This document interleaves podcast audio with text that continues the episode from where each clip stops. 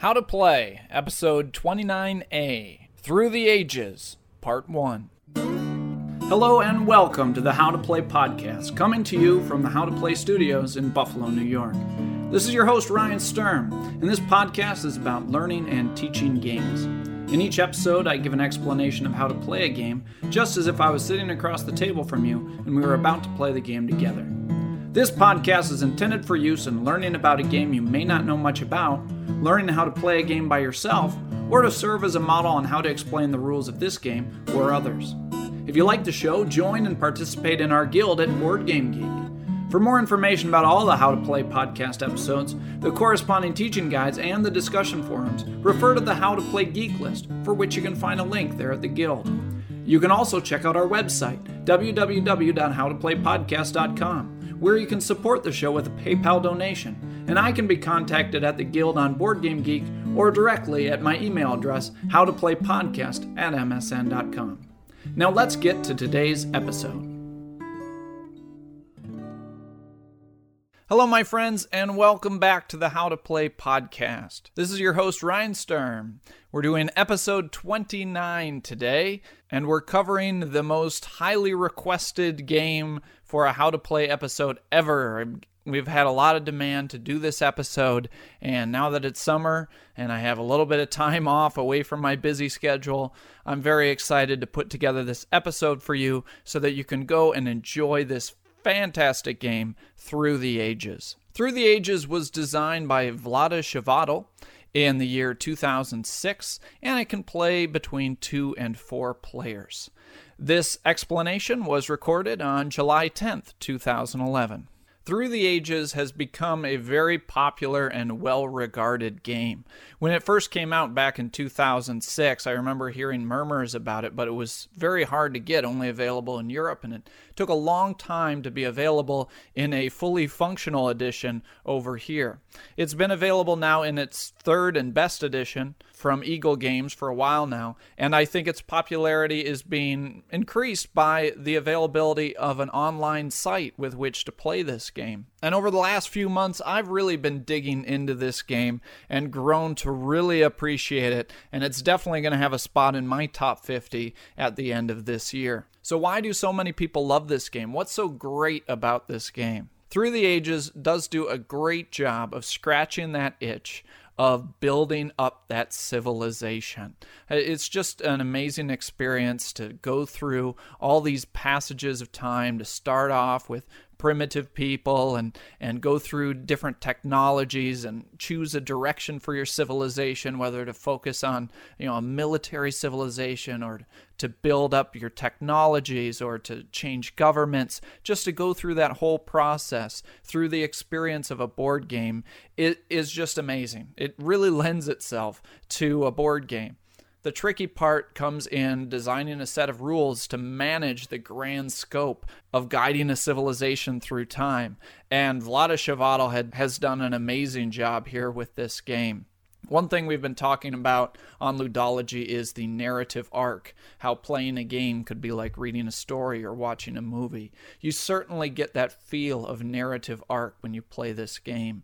You start off building with just a few things, and then you grow and become more powerful. And then you hit this climax point of trying to get those big wonders, or maybe declaring a huge war against your opponent there near the end of the game. It is just an amazing experience from start to finish. The other thing I enjoy about this game is there are so many strategic options. You have 4 actions, and there are many different choices on how to play each turn. You're given a manageable set of options, but within those options, there's many different ways to play it, and figuring out what is the optimal route, or just choosing which of those paths you want to go down, is very interesting on each turn. You'll feel a lot of tension as you'll feel a lot of pressure trying to do 5 or 6 different things in order to continue to grow your civilization and be as successful as possible without getting stomped on by your opponents. This game also, by the time you get through with it, you will just feel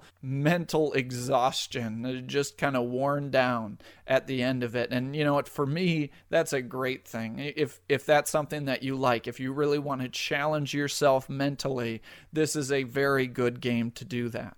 It's a very replayable game. You can go down many different routes as available by the countless different cards. All in all, it's just an amazing game experience and a very impressive design by Mr. Chvátil. I think people will be playing this game for a long time to come, and I heartily recommend you invest the time and efforts to learn this game here with me today. Complexity rating. Through the Ages is definitely a double black diamond game, which means this game takes multiple plays in order to become proficient at. You know, the first game, you're just going to be learning the basic mechanics. The second game, you'll start to see the cards and you'll understand the cards and know how they interact with each other and what to expect. For finally, your third game, where you know all the mechanics, you have a good handle on what all those cards are, and you're really able to take this game on and enjoy it. Some of you may remember that in the Top 50 Strategy Games episode, I talked about Through the Ages, and at that point, I had only played the game 2 times, and so I hadn't really fully invested in the whole game yet. And it was really on that third play that I started to really get interested in this game. And after a couple more plays now, I have to say I'm hooked. This is a great game and well worth your time. But that's sort of the crutch of this game. If there is a negative to look at here, it is that you really need to invest yourself, and you need to have 1 to 3 other people who want to invest themselves in this game. Like I said, it's about 3-game process in order to get proficient at the game. And depending on the number of players, each game of this can take between 3 and 10 hours. So you're looking at least a 10-hour investment in order to really get a good handle on this game. The other thing you may not like as you're starting to learn this game, or if you sit down to play this game, is the downtime. Especially if you're going to play the full 4 players, or if you're sitting down with all new players, it's going to have a lot of downtime, because during another player's turn, it can take between 5 and 10 minutes to play that turn, and you just sort of have to wait there, and there's not really a lot of interaction during a player's action phase. Which is why I recommend, with newer players, starting with the simpler versions, or when you're first learning, to play with 2 or 3 players. This game is literally physically fiddly as well. There are all these little wooden tokens that you're going to be moving around, and you're also going to have to remember to do all sorts of little end turn steps, so there's really a lot to remember. Also, if over-analysis is a problem for you, that's going to be an issue in this game, because there is a lot to analyze.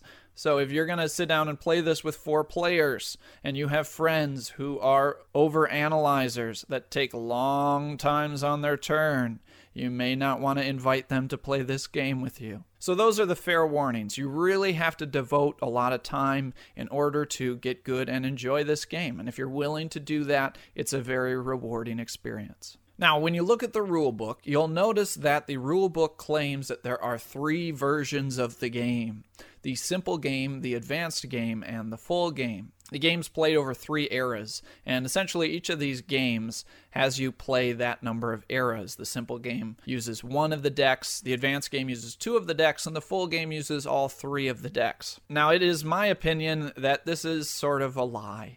There is only 1 game. The simple game is strictly a learning game. You're just going to start getting your civilization going, and then the game will be over. And much the same is true with the advanced deck. When you only play 2 decks, there comes a time about halfway through that second deck where a lot of the cards are not very valuable, as you sort of have to just shift your focus to going for points. And it really deteriorates from the full experience. You can play it in a pinch.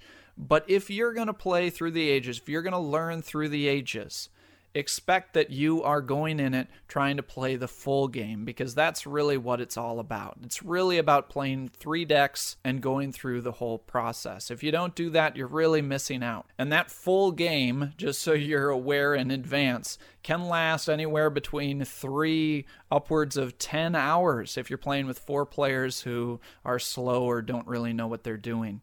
I would say on average around 2 hours per player, but it certainly can be played in less by very experienced players. Though the simple game does not give you the full experience, it is a useful tool. You know, I wish they didn't call it the simple game. I wish they just would have called it the learning game or rules for your first play, because I think it is valuable for that purpose. Let me give you my recommendations on how to learn this game. As I said before, it's my opinion that it takes till that third play to really play the game with strategy, as you'll be familiar with the mechanics and familiar with the cards that you're going to expect to be coming out. So knowing that, it doesn't make a whole lot of sense to play the full game right away. I really recommend, I urge you and beg you, if you're all new and you're just learning the game, just do that simple game. I know you want to jump in and do the whole thing, but I think it's going to be kind of painful and not really worth your time. Take 2 hours with 2 or 3 players and just do that simple game. Then on your second game, you can go all in, do that full game experience, or if you want to, I think it would be a pretty good idea to do the advanced game for your second game and sort of ease yourself into it. And then that third game, you can go ahead and go for that full game experience. I know you are very smart. You are listening to How to Play podcasts, so obviously you are an incredibly intelligent person who appreciates a fine sense of humor, and you have excellent taste. But I really recommend just do this simple game. Please trust me on this one.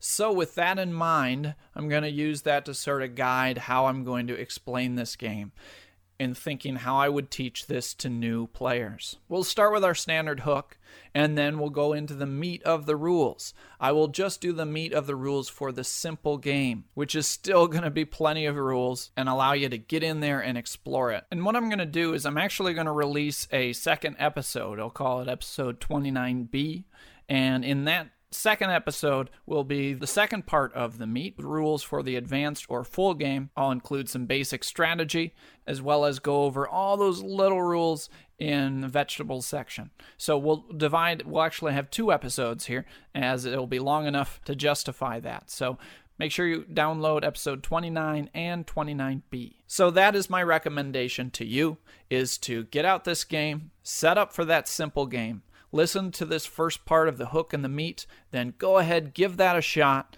then come back. I know that you will miss me terribly, and you're so tempted to listen to that second part, but just hold off, pause your iPod or your MP3 player or your laptop or your phonograph or whatever you're listening to this on. Listen to the explanation for the full rules, and then go after that full game or even the advanced game if you'd like. It will help to have right there in front of you the player board and the main game board, or you can go online and look at those things. I will post 2 pictures to help you out of the main player board and the game board there at the guild, so you can use that as well in order to help you visualize as I go through these rules. All right, it's time to get into this. Enough of a prologue. Put your thinking caps on, How to Play fans or non-fans who tolerate me to listen to these explanations.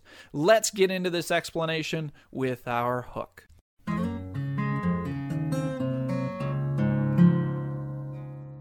Part 1, The Hook. What the game is about.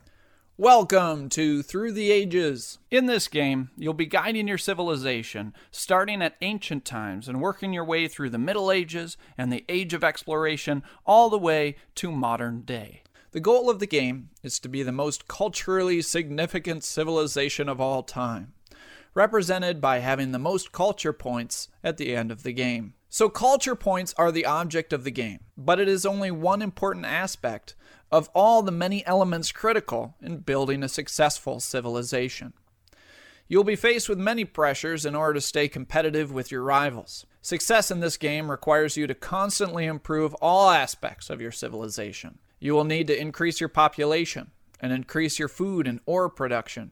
You'll want to develop new technologies to more efficiently produce food and ore. You will want to improve your governmental system in order to obtain more actions each turn. And of course, you will have to continue to keep pace in your military strength, or the rival civilizations will quickly take advantage of your weakness. In the midst of doing all these things, you need to find a way to score culture points. Some of the most common ways to earn culture points are to devote some of your precious ore resources to building wonders, or to allow a portion of your population to devote themselves to the arts or religion. Each turn, many of the wonders, after you've built them, as well as your employed artists and priests, will earn you those precious culture points. Though, if you devote too much time and resources to earning culture points at any one time, you'll ultimately fall behind in the game, either by having too slow a production or obsolete technology or military, and the other players will soon pass you by or crush you underneath their boots. The player who best manages his balance between constantly improving your civilization while simultaneously finding ways to score the most culture points will win the game. Oh, and by the way, simultaneously, I've been informed, is the British pronunciation. So, you know, I say simultaneous, you say simultaneous.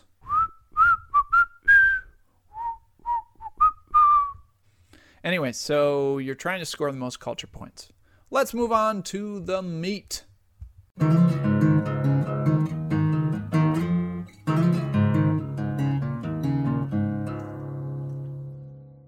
Part 2, the meat, how to play the game. All right, so to start with, you'll follow the setup rules, and you'll get all sorts of these blue and yellow and red and white tokens on your player board, which represents your starting civilization. So to start with, in order to understand this game, we're going to look at all those components on that board, as well as on the main game board, to learn some of the fundamental concepts of the game and the basics of running your civilization. So let's get to it, shall we? Your starting civilization. All right, so let's look at the beginnings of your civilization. You should have a nice colored player board, and on it you have a group of yellow tokens, a group of blue tokens, and 6 pre-printed cards on it. The 5 cards at the top, 2 gray, 2 brown, and a red, indicate the starting technology that your civilization is aware of. You know how to philosophize, you have some basic religion, you know some basic agriculture, you know how to mine for bronze, and you know how to make warriors. Awesome. You also have an orange card, and that represents your government. You are a despotism, and you are the despot.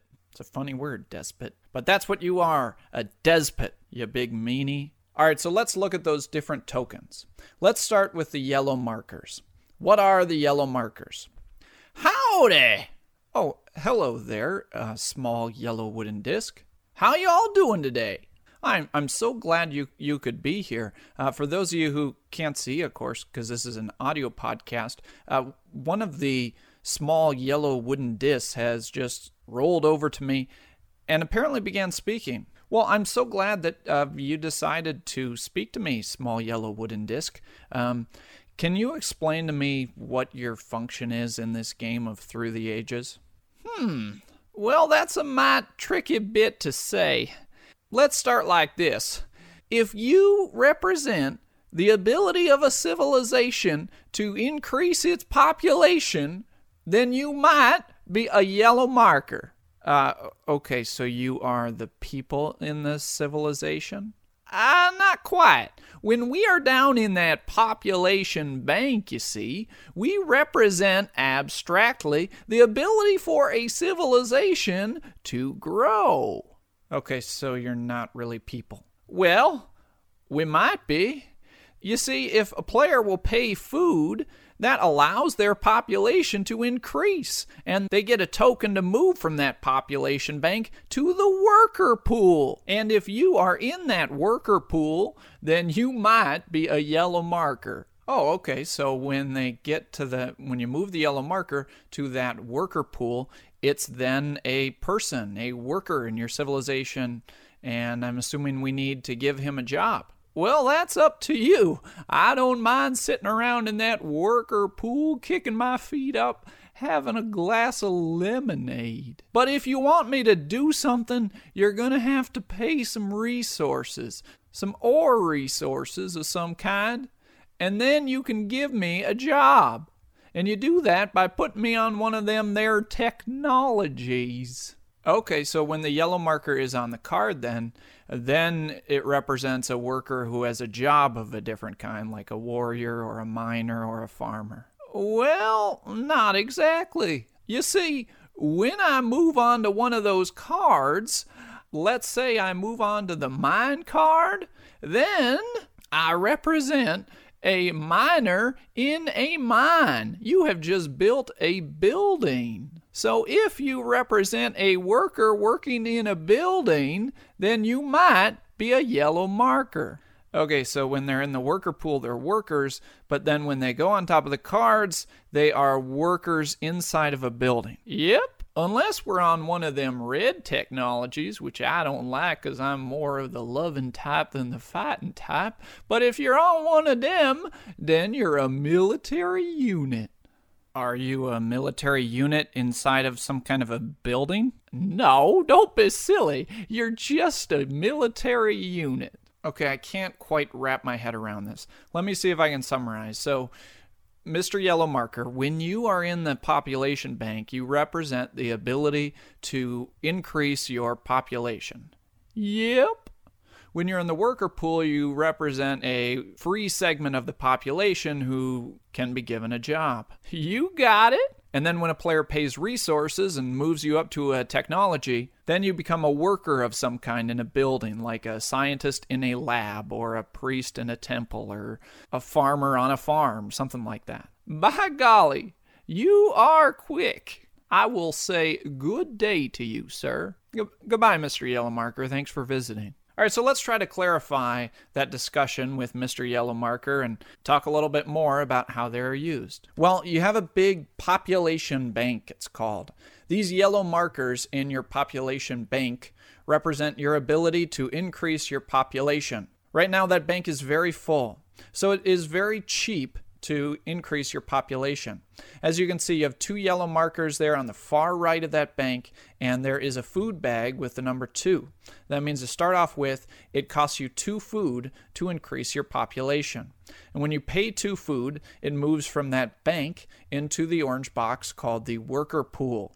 So now you have a worker. Since you fed him, he's in your civilization, and he's ready to be given a job. Remember those 5 technologies we talked about? Those are the available jobs for our workers currently. I could make that dude a philosopher, a priest, a farmer, a bronze miner, or a warrior. In order to do that, I have to pay a certain amount of ore, indicated there on the card, either 2 or 3 there to start. I would pay 2 ore, and then I can move that guy from the lazy worker pool to on top of one of those cards. When I move that yellow marker from the lazy box onto one of those cards, he now has a job. Not only that, that yellow marker changes from just being a person to being a building. For example, when I move a yellow marker on top of the religion spot, now I have a priest in a temple. He's both a worker and a building. Or if I have a yellow token on the mine card, he is a miner in a mine building. So to start with there, you actually have 5 buildings and you have 1 military unit. You have a philosopher in a lab. You have 2 farmers in farms and 2 miners in mines. So just be aware of that. When the yellow markers are on the cards, they are considered buildings. So in the future, you will see cards that will refer to how many buildings you have, and that means how many yellow markers you have on those technologies. Next, there's a distinction between the gray, the brown, and the red technologies there. The gray ones, the labs and the temples, those are called urban buildings. The brown ones are farms and mines. Farms and mines are considered buildings, but they're not urban buildings. What urban buildings are is an important distinction for understanding some of the cards in the game and some of the rules in the game. Remember that urban buildings are yellow markers on gray technologies. So, a quick quiz. How many urban buildings do you start the game with? If you answered 1, then you've been paying attention. You have 1 yellow marker on your lab there, and that's a gray technology, so that is an urban building. You do have the temple technology, but since you don't have any yellow markers there, you know how to make temples, but you haven't made any yet. So to start the game, you have 1 urban building. Now, the red technologies are a bit different. Those are not buildings. That is a military unit card. Yellow markers on red technologies are military units. You keeping this all straight? I know you are. You are brilliant. Do you see now why we need to play the simple game first? Good. So with the yellow markers, we spend food to move them up to the worker pool, and we spend ore to give those workers a job by building a building. Now, how do we spend food and ore? That is what the blue tokens are for. Hello. Oh, hello? Oh, I It looks like we have another visitor just in time. It's Mr. Blue Marker, and one of these blue markers sort of hopped its way over to converse with me. Hi, Mr. Blue Marker. Hi. You know, I'm so glad you showed up, Mr. Blue Marker. Can you tell the audience here at home what you represent? Well, that depends. Well, what does it depend on? It depends on where I am. I can be either ore or food. If I'm in a mine, then I'm ore. If I'm in a farm, then I'm food.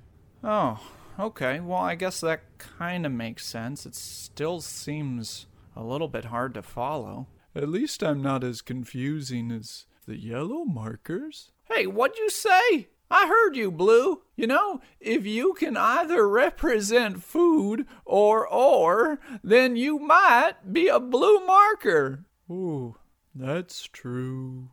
Okay, let me make sure I understand. When we have a blue marker on a mine card, then it represents ore.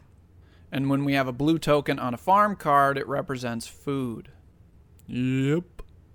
Okay, I think I got it. Thank you, gentlemen. Mr. Blue Marker, Mr. Yellow Marker, for helping to clear that up for my audience. You're welcome. So these blue markers can either represent ore or food. And one of the strange things is that we're going to be mining lots of different kinds of ore. In fact, later in the game, we're not really going to be mining ore at all. We're going to be getting oil. But all of these resources, the bronze, the iron, the coal, the oil, these are all simply building resources. And throughout this explanation, I'm going to refer to them as ore. Sometimes it's referred to generally as rock because this is symbolized by the rock symbol.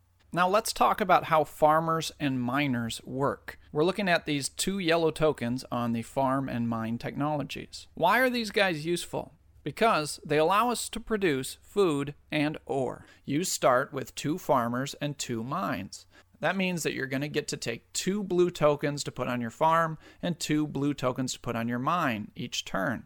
So that's going to give you resources to spend. You're going to want to spend the food to get another worker, and then you're going to use the ore to give those workers different jobs. How you spend the blue tokens is, say I wanted to spend ore, I would move the blue tokens from my mine card and move them back down to my bank, showing that that was spent. So let's try to pull all of that together to make sense of it. On your turn for an action, you might get a new worker by paying two food. You would take two blue discs off your farm card, move them back down to your bank. That would get you a worker. You'd get to move one of your yellow discs up to your worker pool. Now you want to make that worker a miner. Mines cost two ore. You have two ore because your miners produce ore every turn. So you spend your two ore by moving the two blue markers off your mine card and bringing those down to the bank. That allows you to move your yellow token up to your mine card. Now instead of two miners, you have three miners. So at the end of this turn, you will get three ore instead of the two you were getting before. You'll move the three blue tokens from your bank up to your mine card so that they're available to be used on that following turn. And farming works the same way. You can make another farmer so that you'll get more food tokens each turn to be used for getting more yellow guys, to get more jobs, and so on. So you need the food tokens from the farm to get more guys. You need the ore from the mines to give those guys jobs. And initially, early on, you want to probably get another farm and another mine so that you're getting more food and more ore to be able to get more guys and give them more jobs, and so on and so on.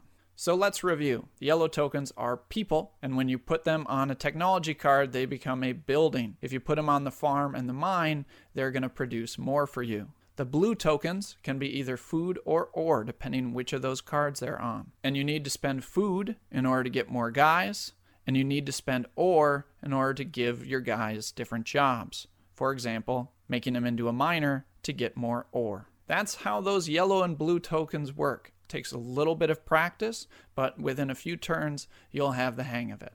All right, let's talk about those white markers. Well, hello there. Hello, Mr. White Marker. Oh, good to see a friendly face. Nobody visits me much anymore. Can you please explain for the listeners here your function and what you do? I represent the ability of a civilization to accomplish tasks. So the more white markers I have, the more things I can do on my turn. That is correct. A wise ruler may earn more of me to do more on each turn. Okay, well, thank you, Mr. White Token. Farewell, my friend. Hold on just a second there, Private. The white markers are not the only things that represent actions. Jeez, the red marker has just stood to attention. Hello there, red marker. You will address me as Sergeant Red Marker, sir. Yes, Sergeant Red Marker, sir. But really, the thing is, I'm kind of ignoring you right now because we're just going to talk about the simple game, and you don't really have a very big impact. Are you a coward, Private, that you have to play a simple game for simple people like yourself? Well, Sergeant Red Marker, sir, I'm really trying to encourage these new players to learn the simple game, you know, as it will really help them in their comprehension of the game, and, you know, they just won't be overwhelmed with the first... Sure, why don't you go have fun upgrading farms and inventing drama and prancing through the flowers going tra-la-la. When you want a taste of reality, come back and talk to me. Okay, I guess we'll talk to you later then. Thank you, Mr. Sergeant Red Marker, sir. So let's get back to these white actions. If we're talking about actions, we have to look at our government, because the type of government that you have dictates how many actions that you have. There's an orange box for your current government. Remember, you are a despot, and so you are running a despotism. Everybody starts as a despotism, and a despotism gets 4 white markers and 2 red markers. The white markers represent the number of civil actions you can take. These 4 white markers are the most important, especially here in the simple game, so we're going to focus on what those do first. So you have 4 of those white markers. Every time you take an action, you represent that by taking one of the white markers and putting it off your card. I like to take it and put it off the top, so I know that that's used, and I have 3 more actions left. There are many different choices with what you can do with those action markers. We've already talked about 2 of the most common of those actions.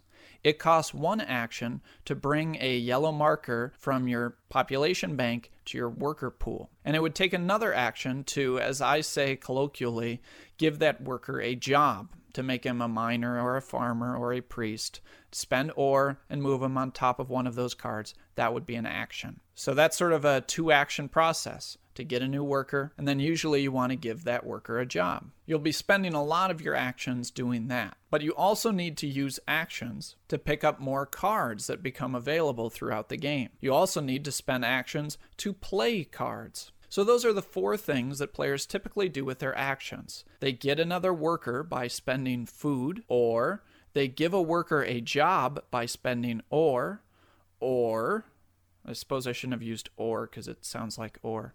Anyways, or they take a card from the available cards, or they play one of those cards. So you have 4 actions of many of these choices with which to play out your turn.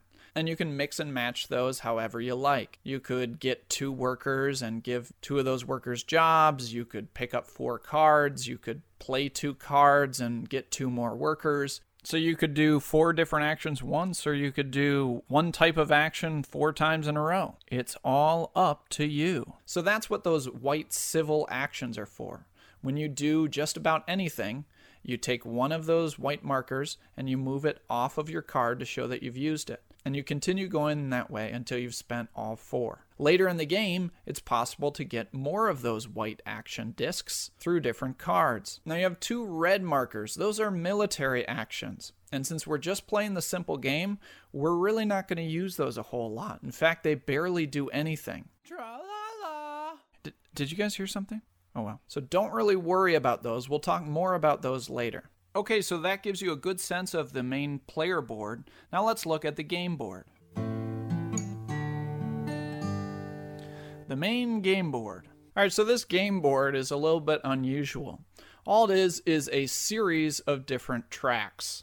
Let's look at the main feature of the board, which is a card row.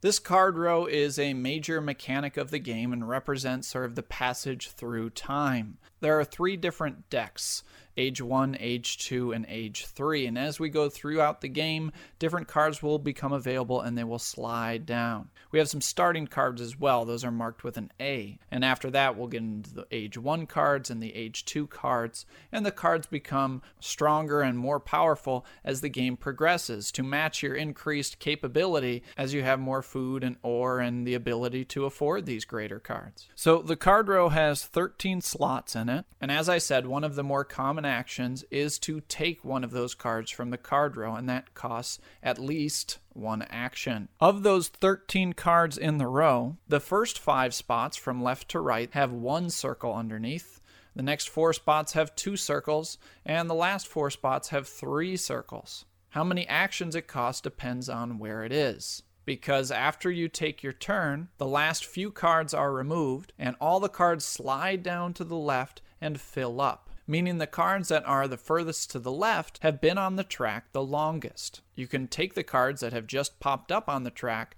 but you're going to have to pay extra actions in order to do so. Generally, players only take from the first 5 spots, but if they see something particularly juicy, they'll be willing to spend 2 or even 3 actions to pick up that card that they really want. This represents the passage of time. As I said, the cards get stronger. It also is the timer for the game. In this simple game, we're just going to play through one deck of cards. We'll play through the starter A cards, and we'll play through all of the Age 1 cards. In the full version of the game, you play through 3 full decks of cards. Other than the card row, the game board is mainly just different tracks. Let's look at those tracks. If we look at the lower left of the game board, there are 3 tracks, a red, a yellow, and a purple track, and they're all together in a smaller rectangle. The red track has the sword icon. That is military strength. The yellow track has the harp icon, which represents culture.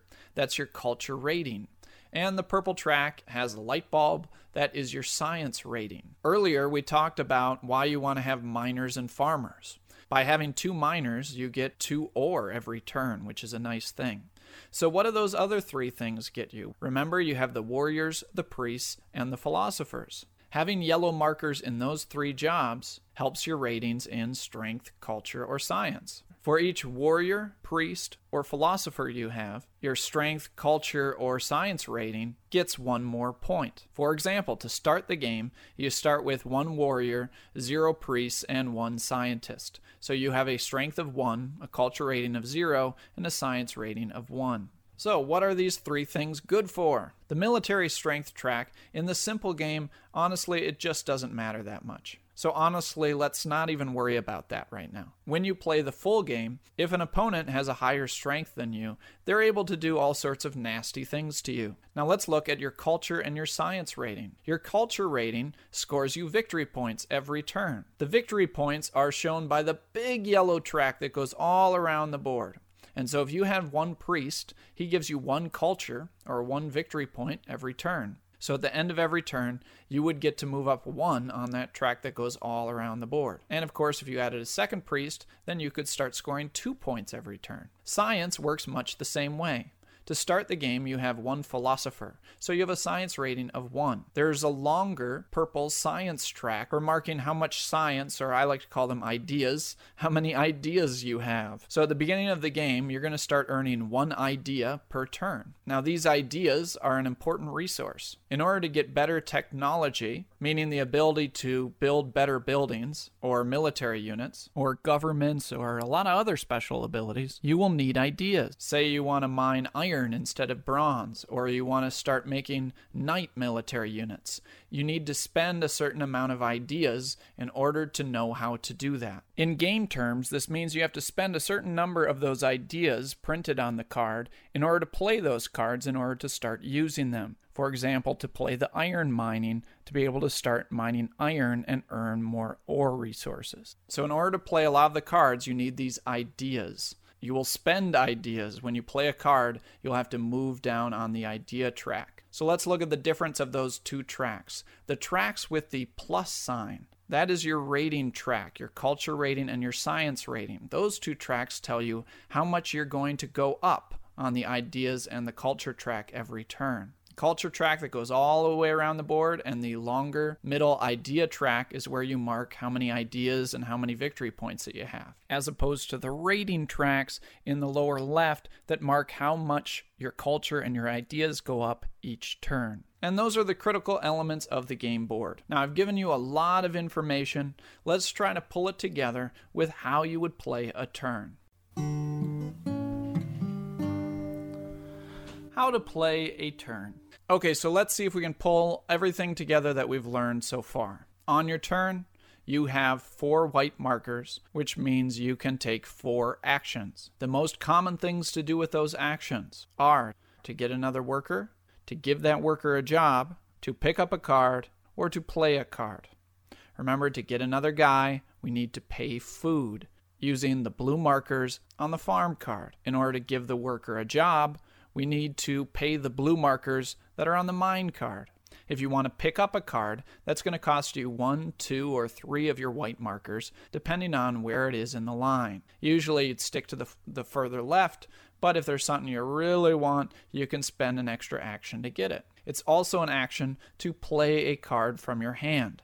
Some of those cards will cost you ideas. You'll need to have enough ideas to play that. The ideas are represented by the light bulb symbol, and you'd slide down on the idea track, not the science rating track with the red plus sign. That's how much science you're going to earn back every turn. Those aren't all of the actions. We'll talk about a few more of them when we look at all the different kinds of cards, but they are the most common. So a very common first turn in this game, and a very solid one that I recommend for your very first turn if you don't know what to do. Here's my suggestion. Technically, it will be the second turn, as the first turn is just kind of a setup turn that we'll talk about in a bit. But for your first standard turn, we'll call it, this is what you might do. You start the game with 1 worker who's already available. So you can take that worker and build a mine and make that guy a miner. That costs 2 ore, so you'll move your 2 blue markers down to your blue bank. You'd move the yellow worker from your worker pool and put it on top of your mine. Now you have 3 yellow markers on your mine card, so you're going to get 3 ore each turn, which is good. Now I don't have any workers, but I do have 2 food I haven't spent. So why don't I get another guy? So I'm ready to do something with him next turn. I'll spend 2 food by taking the 2 blue markers off my farm card, and I'll move a yellow marker from my population bank up to my worker pool. Well, now I'll notice that I have 0 blue markers left. I spent all my ore and I spent all my food, and I still have 2 actions left. What am I going to do? Well, now would be a good time to pick up some cards. So I'll look at the cheapest cards, the ones that only cost 1 action, figure out which ones suit my fancy, and pick up those cards and add them to my hand. I've spent all 4 of my actions. I built a mine, I increased a population, I took 2 cards that just cost a single dot. So we've used up our 4 white markers. There's pretty much nothing left to do on this turn, so we might as well... Excuse me, Private? Oh yes, it's our friend, Sergeant Red Marker, sir. Private, even though you're playing the happy, friendly, sherry game, you can still use the red tokens. Oh, okay, yes. Sergeant Red Marker is right. The red markers do have a function in the simple game. Let's talk for just a second about those red markers. The red markers are for red actions, and you're going to be able to use 2 red actions per turn. In the simple game, these don't really matter. You're not going to worry about using these. For the most part, you're going to be ignoring them. Although, if you would like to, if you have spare ore lying around, you can make one of your workers into a warrior. And an important difference is when you build a military unit, it doesn't cost a white action. It only costs a red action. Warriors cost 2 ore, so you would spend 2 ore from your bank, and you would make one of your workers and put him on your warrior card, which would immediately raise your strength by 1, so you'd have a military strength of 2. So the good news is that doesn't cost you a white action. Though in the simple game, the bad news is it doesn't really do anything for you. Because in the simple game, the players can't really attack each other. That happens from the military deck that we'll talk about in the advanced game. But warriors are worth victory points at the end of the game. And there's some cards in the deck that might let you build them cheaper or give you bonuses for having them. So just so you know, you can use a red action to build a military unit. But on most turns, You're just not going to use these two red markers, and don't even feel bad about it. Though you should spend all of your white actions. You don't have to use all your white actions, but if you're not using all your white actions, you're really missing out on a potential to do something, so that's just usually bad. So after you spend all of your 4 white actions, your turn is pretty much over. The last thing that you do is that you produce. After you say, I'm done, you get stuff. You get culture points, science points, food, and ore, based on your number of priests, philosophers, farmers, and miners, respectively. So at the beginning of the game, if you don't add any extra guys, you get 0 culture points because you don't have any priests. You have 1 philosopher, so you'd get 1 idea to move on the idea track.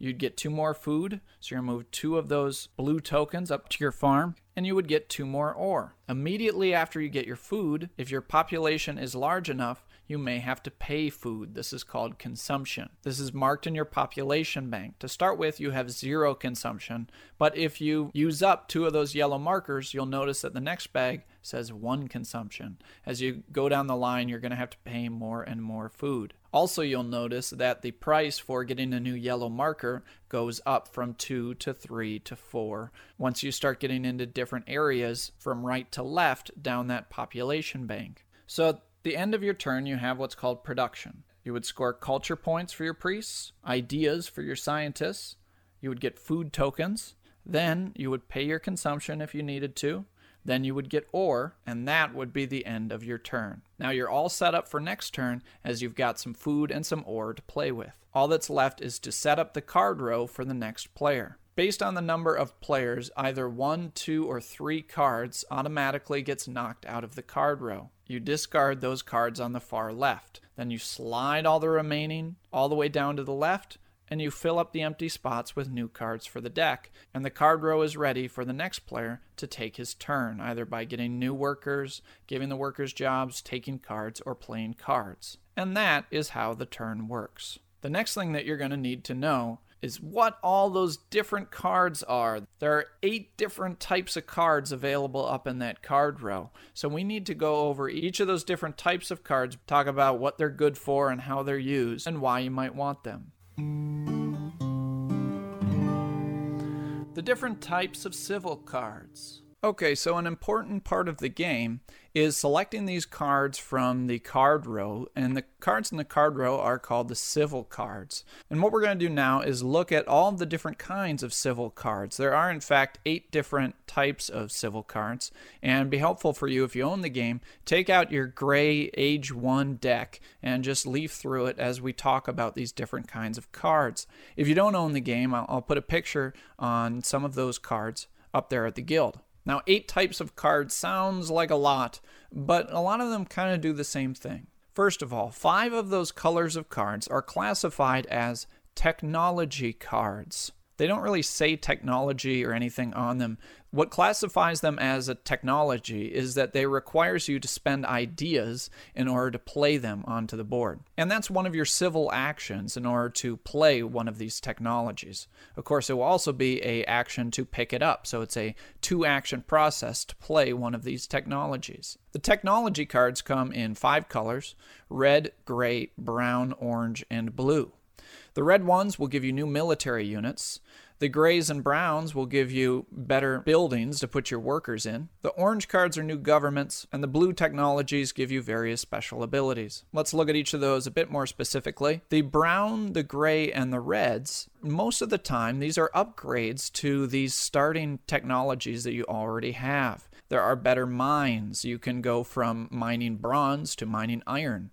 There are better farms, there are better scientists, and there are better military units. The farms and mines are the brown cards. The buildings, such as the scientist building and the temple buildings, those are gray, and the new military units are red. How these work when you already have a previous technology, like I already have the bronze mine, and I want to upgrade it to an iron mine. What happens is I have to first take the iron card from the card row, that's an action, and then I have to discover that technology by paying ideas, and that's another action. I would slide back on the idea track and play my iron card. This is going to go on a stack on top of my starting bronze card, and here's why. because you can upgrade your workers who were mining bronze and make them now mine iron. So you place the iron mine card on top of the bronze mine card, but leave enough of the bronze mine card showing so that you have two separate stacks there. The reason I want better mines or better scientific buildings is because they simply produce more. Now that I've discovered iron mining, I still don't have an iron miner. So that's going to be a third action. I have two options. I could either build a brand new iron miner by taking one of my workers from my worker pool and paying the full cost of the iron mine, which is 5 ore, and getting a new iron miner up there. And now I am mining iron. So that was actually a 3-action process because I had to take the card, discover the card with ideas, and then pay ore in order to get one of my workers into that iron mine. And this is assuming I had a free worker. If I needed a worker, then it actually would be a 4-action process. Now, since you don't want to use up a ton of guys because that's going to lead to problems, it's a lot of times better than instead of building a brand new iron mine to upgrade one of your bronze miners to an iron miner. And you do that by spending an action to pay the difference in the cost of those two technologies. So bronze miners cost 2 ore and iron mining costs 5 ore.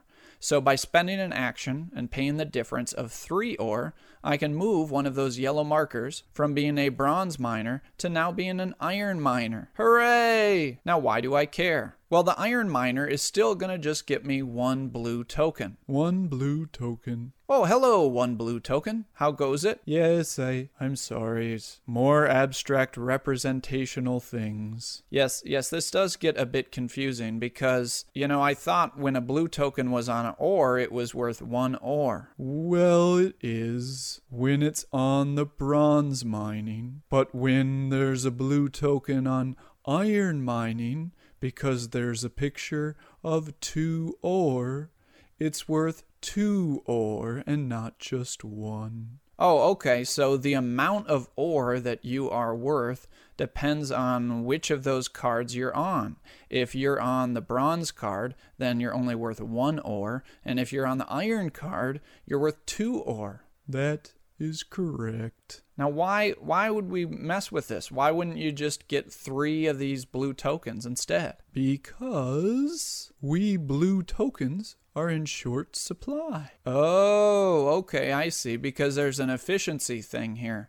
Because you get to use less blue tokens and still have more ore. So you could have 2 iron miners, and they will each earn you 2 blue tokens at 2 ore each, and that will give you 4 ore. Or you could have 4 bronze miners, and they would give you the same number of ore, and you get 4 blue tokens there, but you'd be using up a lot more of those blue tokens. You're smart. Yeah, tell that to Sergeant Redmarker. I don't like Sergeant Redmarker. Yeah, me neither. Okay, so that's the idea. You're going to want to move forward towards increasing the efficiency of your ore production. And you'll do that by being able to pick up this iron card when it appears, discovering the ore card, and then you're either going to upgrade your current miners so they'll produce more for you, or you'll build brand new miners. And eventually you'll probably upgrade all of those old bronze miners, as it's a good deal to take that investment and make it more valuable by upgrading them, because not only are you saving on the blue tokens that you're using, you're also saving on the yellow tokens because it takes less yellow markers to earn the same amount of ore. So increasing this ore production is very important.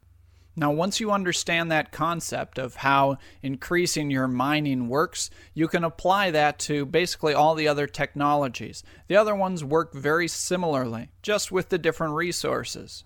With farming, you're going to learn the Age 1 technology is irrigation. And when you learn irrigation, it works the same way. That irrigation card would come up. You would pick it up from the card row.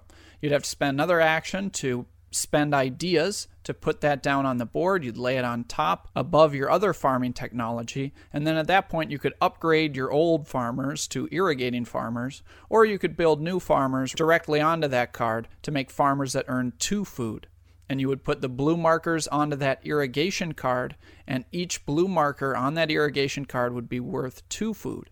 Which you don't just have to remember. There's a big symbol there of a food bag with the number 2 on it. So each of those blue markers is worth 2 food. And similar concepts work for your warriors and for your scientists. There is an alchemy card. And so you're going to take the alchemy card and you can put that above your philosophers. And now you can upgrade your philosophers into alchemists. The warriors can upgrade into swordsmen. And in both of those cases, you're increasing their capabilities by one. The alchemists will produce 2 science each turn. And the swordsmen have a military strength value of 2 instead of 1. So this is a bit of a tricky concept, but once you understand this, you understand one of the hardest parts of the game. You're starting with these basic abilities, and a huge part of the game is deciding which of these upgrades to take at what time. You're not going to get all of them, so that's a big decision point in the game, is which one am I going to go for? You'll need to pick it up from the card row, play ideas to put it on the board, and then spend ore to upgrade them, so you have increased production so that you can now play even larger and more powerful cards. Though it is a bit hard to understand at first, once you get the hang of it, it really does a nice job of representing a progression in abilities over time, which is really what we're looking for here in this civilization game experience. So not only will upgrades come out, there will also be new types of technologies that aren't on your starting board. There's going to be libraries and theaters and arenas. For example, the first library technology is the printing press. Later on, if you play the fuller versions of the game, you could get an upgraded version in Age 2 of the library called journalism. Another thing that's good to know is that there's no prerequisites here. Later on, when you play the full game, if you want to wait and get the Age 2 mine card, which is coal, and you don't have iron, you don't have to have the Age 1 mine to get the Age 2 mine. You can take and play whatever technology that you want. If you have the earlier versions, though, it might make upgrading a bit easier.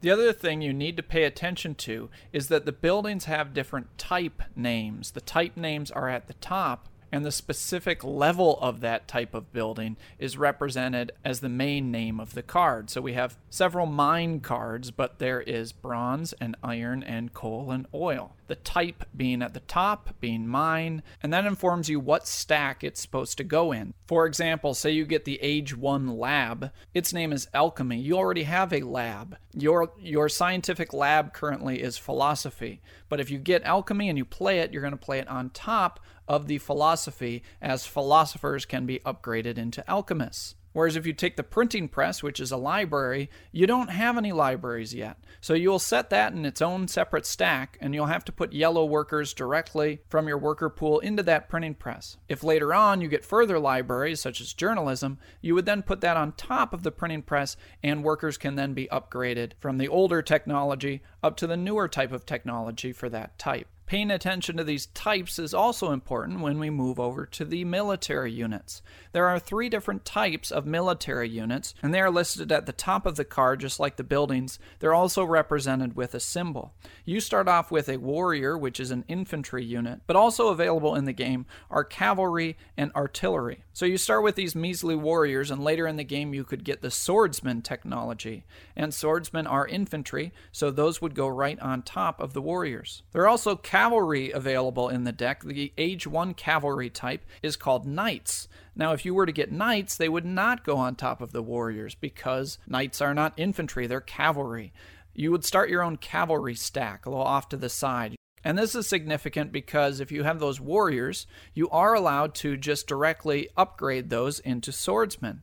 You cannot upgrade warriors into knights. It just doesn't work. So you can have up to 3 different stacks of military units, one for the infantry, artillery, cavalry, and those are signified by sword and shield for the infantry, a horse for the cavalry, and a bow and arrow for artillery, which don't become available until Age 2. So that's what the red, gray, and brown technology cards do. They give you better buildings and better military units. They're going to be able to increase your ore and food production, increase your ability to get science or culture, and increase your civilization's military strength. Let's move on to the orange cards. The orange card is a new type of government. If you don't want to be a despotism anymore, you can take one of these new orange government cards from the card row. For example, one of them that you could take is a monarchy.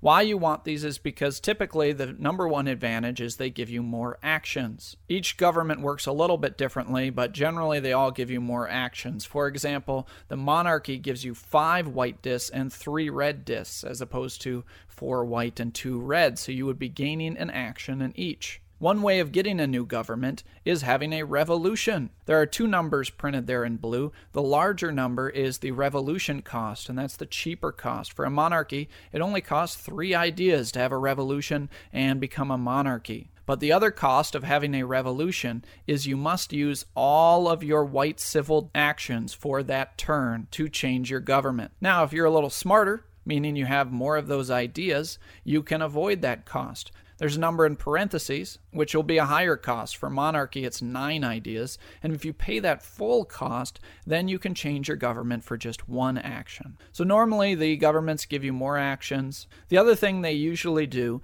is they increase your capability to have urban buildings. When you're a despotism, you'll see in the lower right corner there's a little gray house with the number 2 in it. That means you can have at most 2 of any one kind of urban building. So you can have up to 2 yellow markers in your labs. You can have up to 2 yellow markers in your temples, up to 2 yellow markers in your libraries. Farms and mines aren't affected. Remember, farms, mines are not urban building. That's why they're that brown color. Military units are also not affected by this. But when you switch over to a monarchy, now instead of being limited to 2, you can have up to 3 labs. And of course, when I say labs, it doesn't matter what level they are. When I'm in despotism, I could have 1 alchemist and 1 philosopher. I could not have 2 alchemists and 1 philosopher because I have 3 total labs. So that's changing your government. They give you more actions and the ability to have more workers in an urban building type. You can pay the cheap number and use all your civil actions, usually 4 or 5 civil actions to do that. Or you can save up a lot of ideas and use the cheaper number and change your government for just 1 action. Next are the blue special technologies. The blue special technologies cost ideas, like all the technologies cost ideas, and you put them face up near your player board, and they grant you a special ability. There's 4 different types, and each one gives you a little bit different ability. Some of them give you more action, some of them give you military strength, you might get a discount on buildings. They just give you a special ability to use for the rest of the game. So those are all the technologies. The brown, grays, and reds are new kinds of buildings and military units. We've got the orange government cards and the blue special technologies. There are 3 kinds of cards left to talk about: the leaders, the actions, and the one. The green cards are the leaders. And the leaders, you're allowed to have 1 out at a time, and they grant you a typically pretty powerful special ability. And normally your play will sort of be guided by what your leader allows you to do. Like some of them reward you for focusing on science, some of them reward you for focusing on your military, and so on. You're only allowed to have 1 leader per age. So there are those starter cards, the A cards. You could have an A leader, and then when we start getting over to the 1 cards, marked with a 1 on the top, you could switch over and get an age 1 leader. Getting a leader is actually a 2-action process, because you need to spend at least 1 action to pick it up from the card row. It could, of course, be more. And then you need to spend another action to play the leader. If you had an older leader, that older leader would die immediately when you played your new leader, and that leader would grant you some special ability that you would keep until that leader went away. For example, Hammurabi. How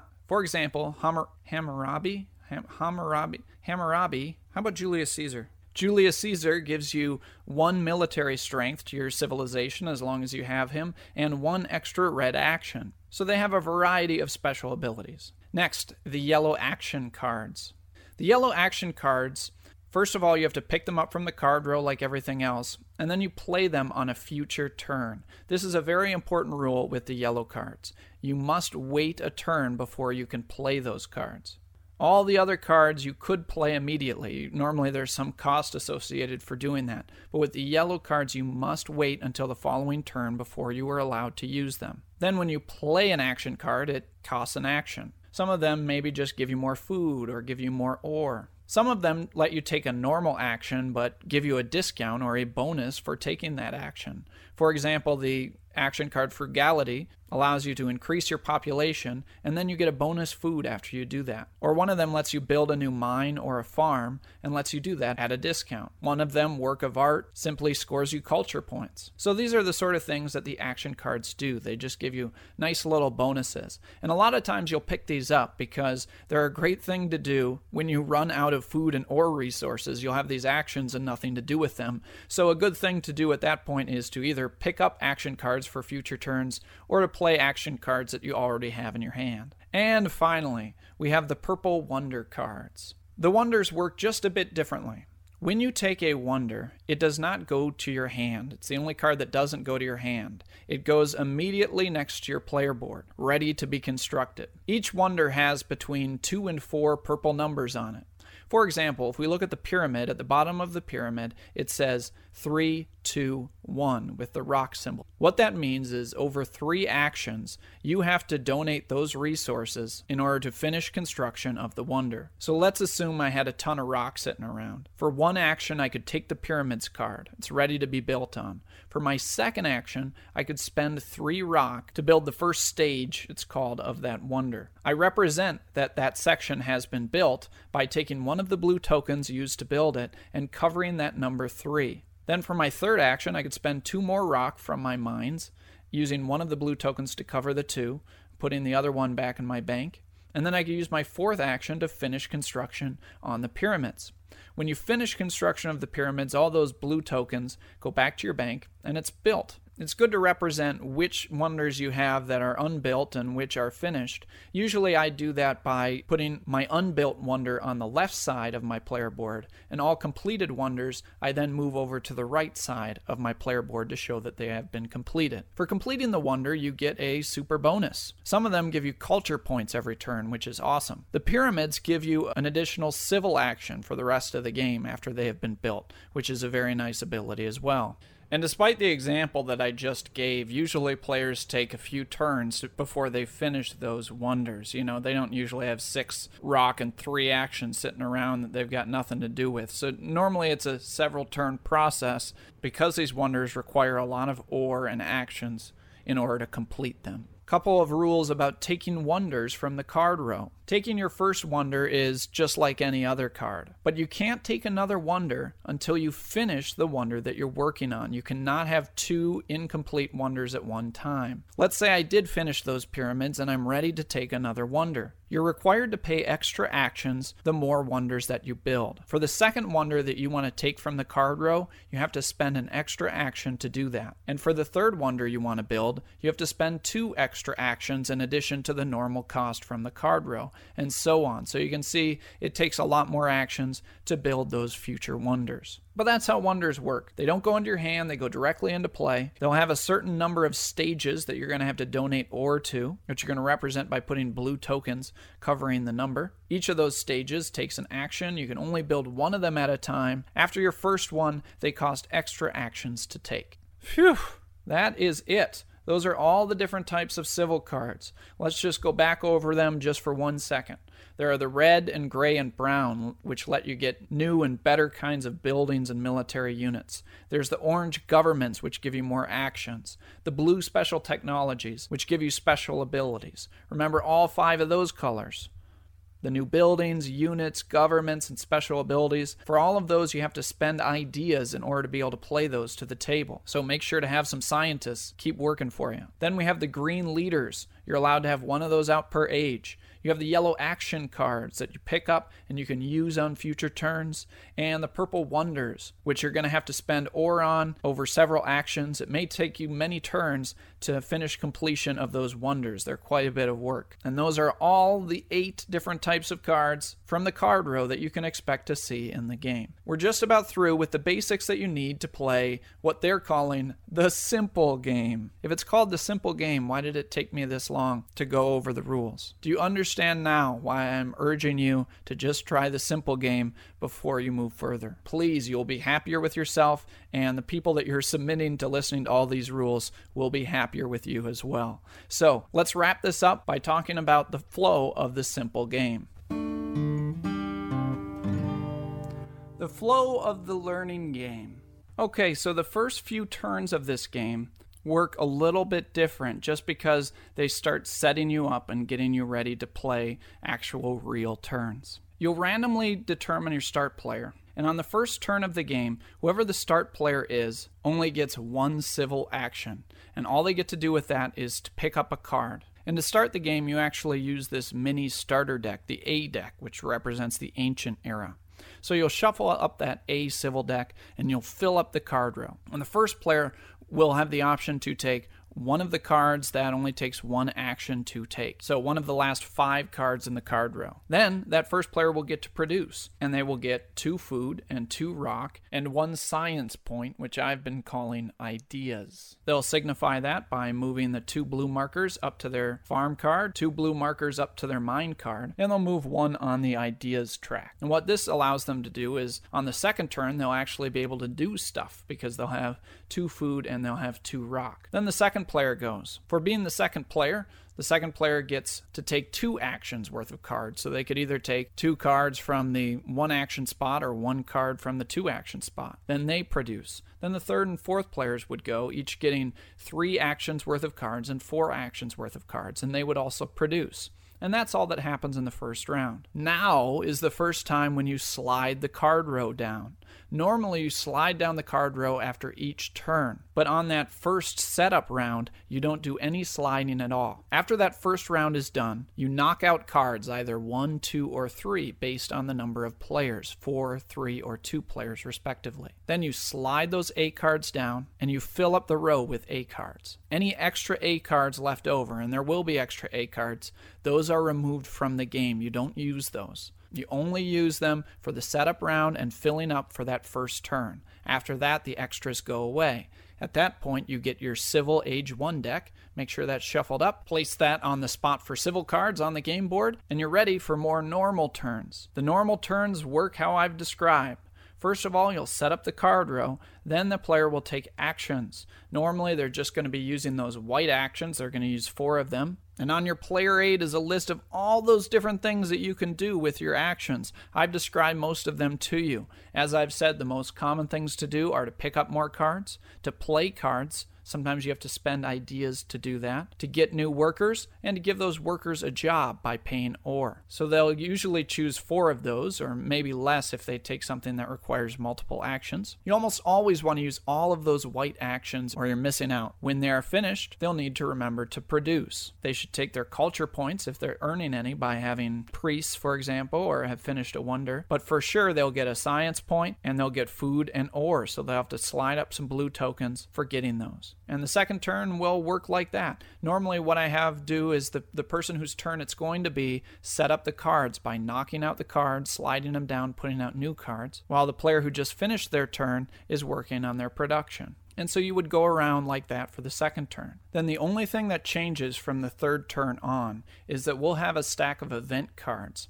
And the beginning of each round, meaning at the beginning of the start player's turn, they're going to flip over one of these event cards. It's going to do something. It might give everybody more rock. It might give you free ideas. A lot of them let you give a worker a job for free. So a little tip is when you're playing this simple game, it's very good to end your turn with one of your workers available to get a job. Don't leave your worker pool empty. And then from there, you simply play turns like that. Players will use all their white actions. You'll slide the card row down. They'll produce. The next player will go. Whenever it's the start player's turn, you'll flip over a new event card. Note that there's one card called the Development of Politics card, which is removed from that event card deck. Make sure that you do that if you're just playing the simple game. You keep playing turns in that way. The timer for the game is the Age 1 deck. And when the Age 1 deck is finished, you play turns until players have had equal turns. And then at that point, the game is over. The full game is around 20 turns. I believe this simple game will last just about 7 or 8 turns, but will probably take 2 to 3 hours by the time you run through all the rules and get through those 7 turns for each player. Keep in mind that this simple game is meant just to teach you some of the basic mechanics, to expose you to some of the cards, and to get you used to seeing how to do some of the different actions, and to start to get used to what those blue markers represent in different areas and what all of those different cards do. So don't really worry about shooting for a score so much as just trying to build this infrastructure of your civilization and to use all of your actions effectively on each turn. There is a scoring method at the end of the simple game rules you can go through that gives you points for technologies, for strength, your science points, your food and resource production, and your happy faces, which we'll talk more about later. But happiness or happy faces are a constant resource, somewhat like strength, that can be earned from wonders or from your priests. So you score all those things up to see who is the winner of the game. But to be honest, this scoring system that they have at the end of this simple game isn't really related to the scoring system in the real game. In the real game, you just get points from all the points you've accumulated throughout the game, and there's a few bonus cards at the end, but you don't get points for all this other junk. Having all those things like production and military strength are just a means to help you win the game. So that's what this is all about, developing your infrastructure. And if you've developed a basic understanding of some of the cards and what you're trying to do in this game, then you're a winner. Let me go over just a few important footnotes to wrap this up before you get started on that simple game. There's one more action that I didn't talk about, which is situationally important, and that's the destroy action. If you have a yellow marker in a technology that isn't really helping you or actually hurting you, you can spend an action to take the yellow marker off that technology and bring it back to your worker pool so that you can spend ore to go put it somewhere else. One thing you might consider doing is destroying your warrior unit, as it doesn't really help that much in the simple game. When you destroy warriors, you use one red marker. When you destroy other buildings, actually, technically, it's called disband when it's warriors. When you destroy a building, meaning move a yellow marker off the technology back to the worker pool, that costs a white action. Like, for example, if you're getting just too much food because you put too many workers on the farm, you might want to spend an action to bring that farmer back to the worker pool. Next, let's talk quickly about happy faces. Happy faces are more important in the advanced and full game. They simply are worth points for how much happiness you have in the simple game. Happy faces are a static resource, meaning when you get them, you just have them and they don't really accumulate. You get happy faces for the number of priests that you have. Some of the wonders give you happy faces. So if you had 2 priests, you would just have 2 happy faces. You wouldn't get 2 happy faces every turn. Military kind of works the same way. Each warrior gives you 1 strength. That strength doesn't accumulate each turn. You just have that strength for as long as you have those warriors. But you will note there are several of the cards that will have an effect based on the number of happy faces you have or do things with your happy faces, such as Joan of Arc or Michelangelo or the Basilica will double your happy faces. And there's one other term that you should ignore when you're playing this simple game. A few of the cards will refer to colonization. You're not going to do any colonization until you play the advanced or the full game, which means Christopher Columbus is terrible. Just ignore him. There's a couple other cards that will refer to colonization, like Cartography and the Colossus. I'd say just avoid those. You may even want to just pull them out of the decks before you start playing, if you don't want to confuse first-time players. And with that, you should be all set to get going on that first simple game. Be excited. You're undergoing a new adventure. It's going to take a little bit of learning and patience, but trust me, it's all worth it. This is a great game that's worth your time. So go have fun exploring that simple game. Good luck, and I hope you enjoy it. After you finish that first game, I invite you to give a listen to part 2 of this episode so that you can learn how to play either the advanced or the full game. So go have yourself a game, and I'll talk to you more in a little bit. 1, 2, 3, 4. This has been Ryan Stern for the How to Play podcast. How to Play is written, recorded, edited, produced, promoted, and financed by Ryan Stern. How to Play is not affiliated with any game vendor or game company. If you like How to Play podcast, I count on you to support it. You can help out by joining and participating in the guild, donating financially to the show, writing reviews, or rating the show on iTunes. Help talk up the show in your game group or on the forums at BoardGameGeek. We have no contests, no gimmicks, no advertisements, no plugs to game websites or companies. All of the show's content is free of all bias, save for one, my own, and that is due to your own continuing support. Please consider supporting the show in some way today. I love to hear feedback from you, and I can be contacted through our discussion forum on the Guild at BoardGameGeek, or I can be emailed at howtoplaypodcast@msn.com. This podcast's home on the web is www.howtoplaypodcast.com. Thanks again, everyone, and until next time, I hope you will learn, teach, and play great games. Thanks for listening. The How to Play podcast is part of the Dice Tower Network, the premier board gaming media network, featuring Ludology and the flagship podcast, The Dice Tower. For more information on these shows and much more, please visit www.thedicetower.com.